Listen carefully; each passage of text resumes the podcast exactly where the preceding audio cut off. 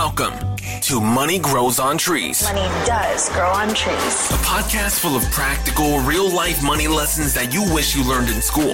Lloyd is a former lawyer turned lifestyle entrepreneur. In each episode, he'll be answering the tough questions around money, investing, and entrepreneurship to help you transform your money mindset and move you closer to achieving your financial goals. Now, let the class begin.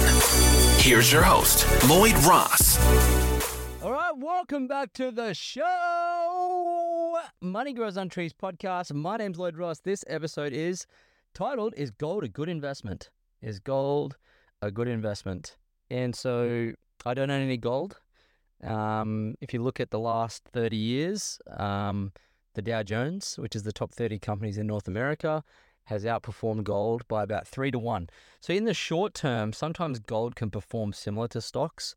But in the long term, stocks absolutely just decimate and obliterate the returns of gold. So over the last, say, 100 years, the um, the market has absolutely trounced gold. So it's not going to be an outperforming asset, um, uh, really, compared to other things. And the other thing with gold is, and it's much the same with other things that don't produce income, they actually they're not we're called they're called non-productive assets. They're, they're non-productive because they don't produce anything. They don't produce anything. They just sit there the thing with gold too is it's actually created more and more. There is more gold, and so it's there is a continual supply of it. But people get all like you know excited about it because you know the end of the world's coming and we're gonna have gold and we want to store it. And of course they've got motives uh, for that because for you to actually want to go buy gold, they have to use fear to scare you into buying it because they say, oh, it's the you know it's the one thing that's gonna we're gonna use when the when the world ends. And mm. so you can yeah. So there's a few principles. Number one, gold is not a productive asset.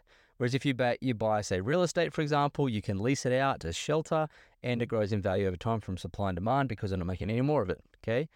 So it's a static supply typically. And then you've got productive assets like businesses are productive because the value of a business, it's worth what the value of its future cash flows are. So if the future potential cash flows of a business are going to rise, the value of the business will rise. So you actually get the value of the business going up in capital value. So it grows in capital growth, and it produces income too because it it sells goods and services. So it's productive. It does things for the world. Okay, so if you bought a business, not only do you get the value of the business rising over time, but you also get the income over long periods of time from the actual services and, and, and goods that it sells. Same as real estate, and particularly if you look at farmland, for example, if you buy farmland, you get the value of the land goes up over time, but you can also use it to raise cattle and crop and lease parts. Like there's so many things you can do. So it's a very productive asset. And so productive assets will always do better than non productive assets because non productive assets don't produce a cash flow. So you just completely let it's not even like the percentage returns of like what stocks produce in dividends, rental, uh, real estate does in rent.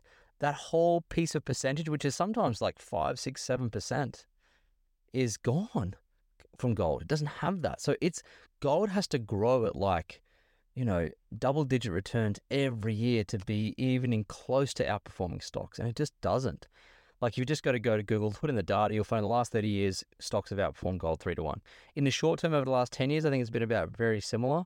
Um, there seems to be these times of uncertainty. Gold tends to go up because people are scared into it.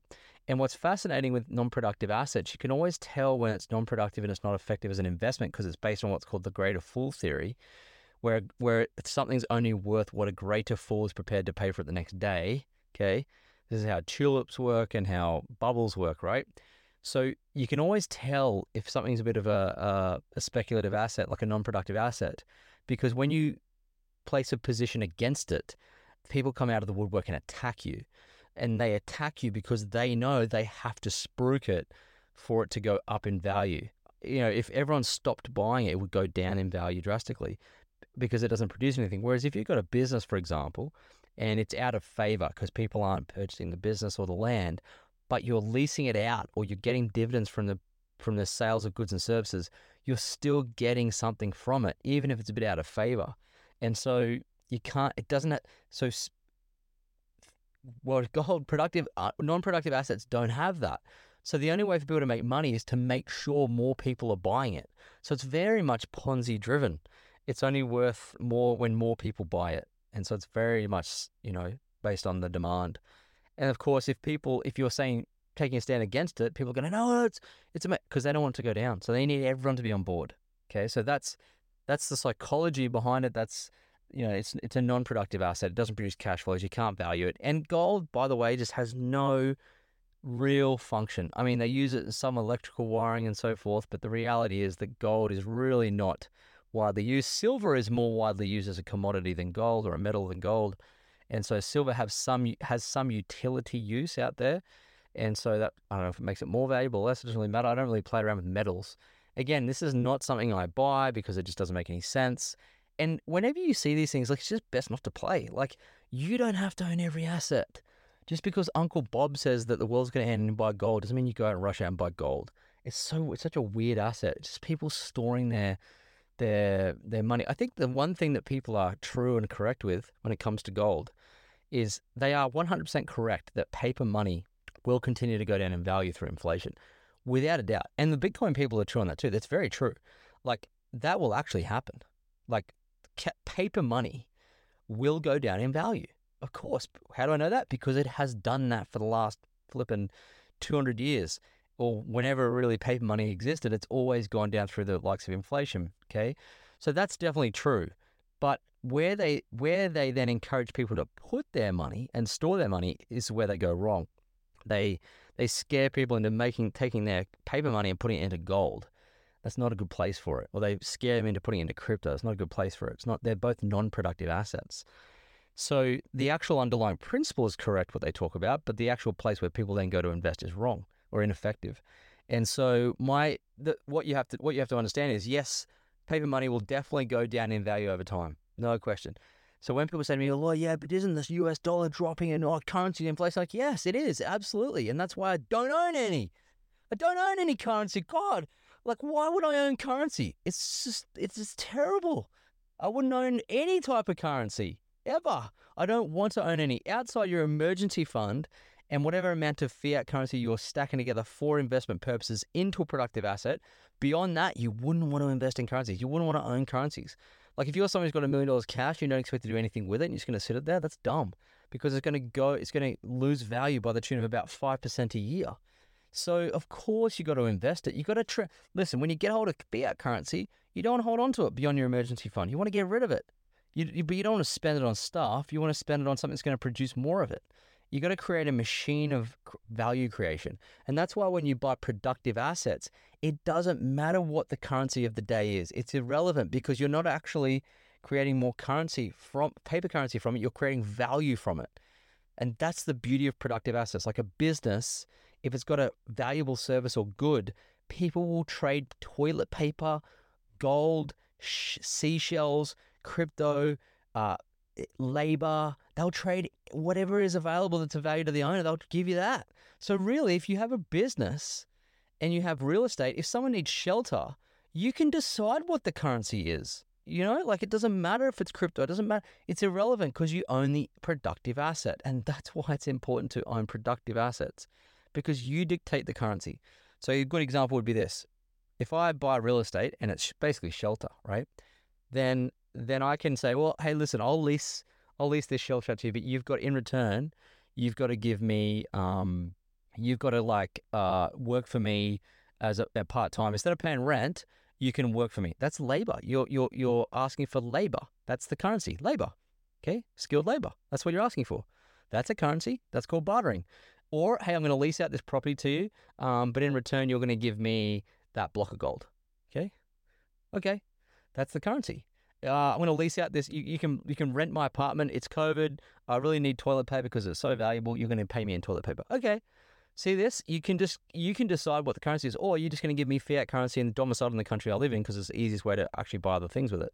So I want that, and that's what is people are wanting now. Like if you go rent a place in Sydney, what are they going to ask for? They're going to ask for fiat currency or crypto, or some people ask for crypto, which is crazy, but they do. But you see this, it the currency of the day is irrelevant if you own productive assets. Because if I own a business and I sell you a good or a service, I decide what currency I want to use, and you can either say yes or no to that. So you can see now why currencies it just is so irrelevant. This whole thing about displacing currencies is so stupid because it's not. If you own productive assets, you see how it doesn't matter. That's why people say, Lloyd, oh my God, we're going to lose all the value of the US dollar is going to fall, give you a zero. I'm like, I don't care. Whatever. If you own productive assets, you own a farm, piece of real estate you can rent out, or a productive business that's going to continue to sell goods and services, it is completely irrelevant. It's only bad for people who own a ton of paper money. And that's that is not a good idea either. So I'm not on board with the gold and crypto guys. They, their premise about paper money falling in value is correct, buying those unproductive assets is not a good idea. It would be productive assets. Okay, you'll always farmland is definitely going to outperform gold over the next hundred years. Productive, good quality businesses will definitely outperform uh, gold over the next hundred years, and real estate is going to, I would say, too, outperform gold over the next hundred years because you get double return. You get the growth in the asset from supply and demand, but you also get the actual productive income, the yield from the crop, the yield from the rental return, the yield from the dividend.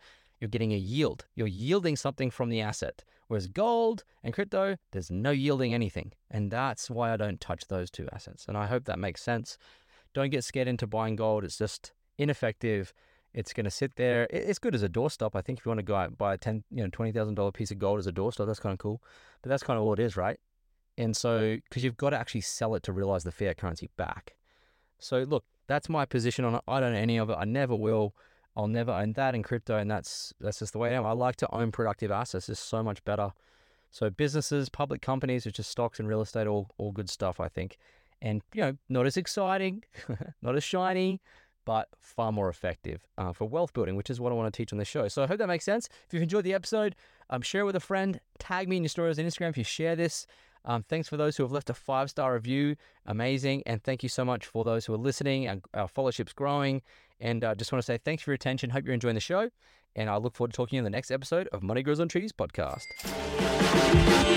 Thanks for joining us this week on the Money Grows on Trees podcast. If you like the show, you might want to check out our book, Money Grows on Trees, which you can find at lloydjross.com. Subscribe to the show on iTunes, leave a review, and feel free to reach out to Lloyd on Instagram at LloydJamesRoss. Ross.